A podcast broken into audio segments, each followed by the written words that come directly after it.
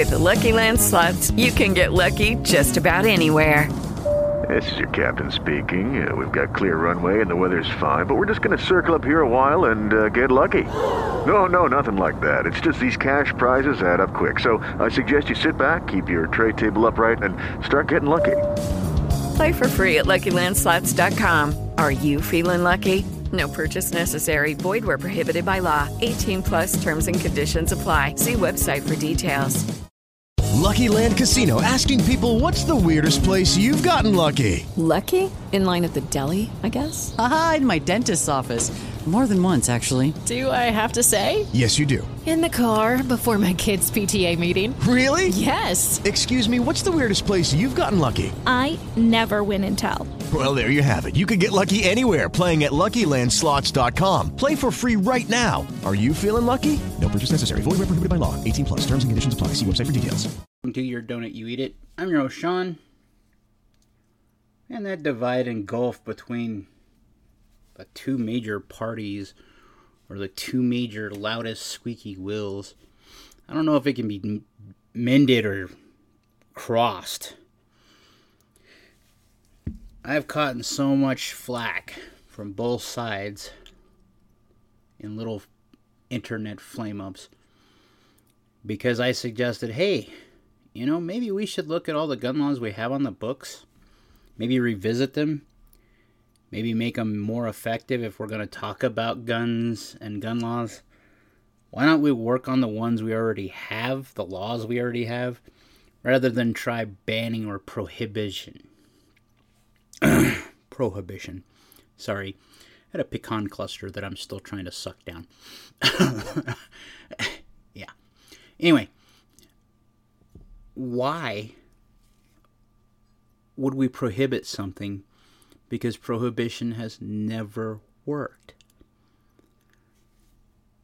Anyone who tells me the war on drugs right now has succeeded on any level, I'm going to have to call him a damn liar. We have the highest incarcerated population of people in the known world. And if they were caught with like a joint or a tab of acid, should that have ended their life?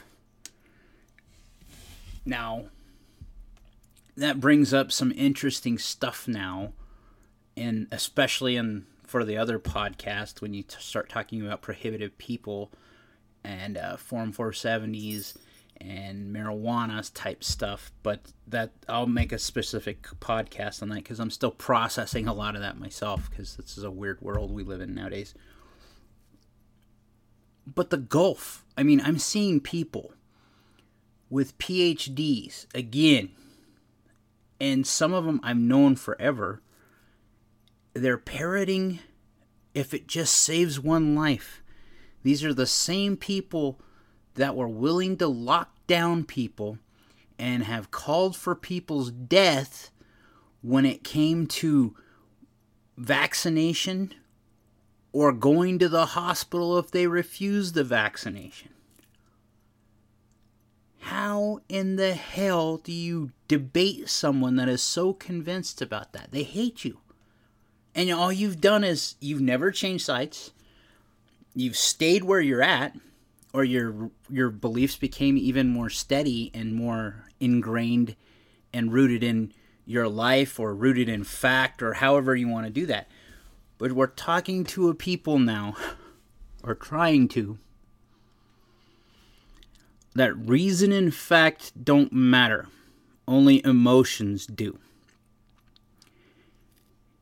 And I have had a lot of emotions about what's happened this last week because it's made me revisit an incident I have had. I think that the conversation for the 2A or the debate, no one's going to listen anymore. And it's time to quit creating echo chambers and just back off. Let them be as loud as they want. Do what you want to do. Because freemen don't ask permission. And when I say freemen, I mean every free person in the United States, period. sad that I have to say that. Used to be when you said freeman, you meant every one race, whatever, in the United States and everywhere else for that matter. I don't get the, the, the debate problem where there's only one solution for one side. Get rid of it. And I fully admit this is a problem we have in the United States with shootings, that is. But I don't think it's we're talking apples to apples here. Um, we have a moral decay. I've mentioned it before, and now we're seeing it like in wicked, evil ways because people have checked out. Like, not, not I'm not ch- talking about checking out for like a minute, an hour, half a day, a day, whatever. Sometimes you need rest. I'm not talking like that.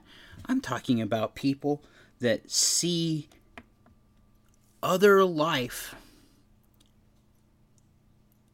extinguished means that they're getting their point across. This is antithetical to everything I have ever been taught.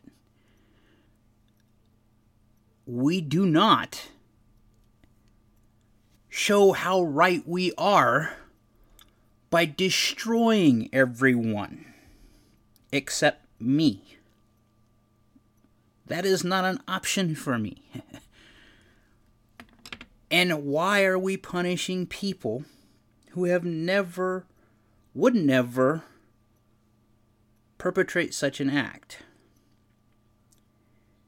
And then you're advocating for one group of people to have the means to protect everybody and you're charging them with it, when something bad happens, they wait before they help. I'm sorry for all my law enforcement friends. I don't see any of my people, and I say my people, my local friends that are in law enforcement, waiting.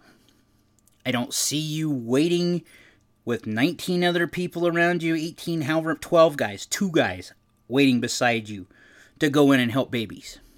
I just don't see it happening. I know the sheriff of San Juan County pretty well. And you would never have caught him outside during that incident because his ass would have been one of the first to go in there. One of my friends who holds CCW classes, who's also a sheriff, there's no way, no way. His manhood, he, he would he would hold himself hostage in his own head for not acting as a man should. And that's what I'm talking about about the moral decay. In society, they tell you that a chicken is a bad thing. Ever watch a flock of chickens? I know some of you have. The roosters protect the flock and are willing to give up their life to protect the chickens. They're like sheepdogs for chickens. Yeah, they're loud. Yeah, they're annoying. That's pretty admirable. Why has our society lost that connection to others? And I said this to a friend tonight how maybe it's because there's fatherless families. Because mothers teach something very cool to kids. The life is cool and to cherish life.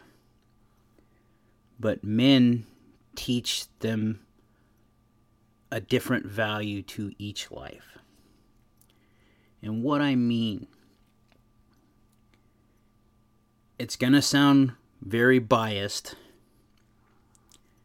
but we inherently, as guys, teach kids about things like that rooster analogy earlier. But then we also tell them that we're going to eat that rooster. And while we uh, cherish what he does to protect our chickens, we have another rooster who's younger, and this one's got to go before that. And you have to explain where food comes from to some people. And there's life chats that happen there that usually happen from the male perspective. Women will do this when they're pressed into play. Do not get me wrong here. But what I'm talking about is those cre- uh, crucial conversations about how sacred life is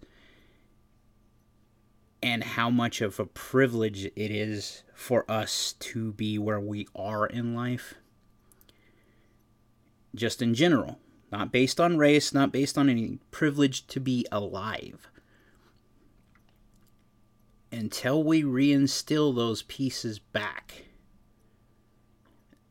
and get away from the me, me, me, me, me, me, me, me, me, and the instant gratification, we're going to see this bullshit all the time.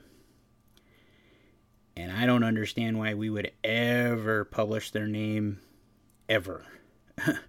because you're giving them what they want.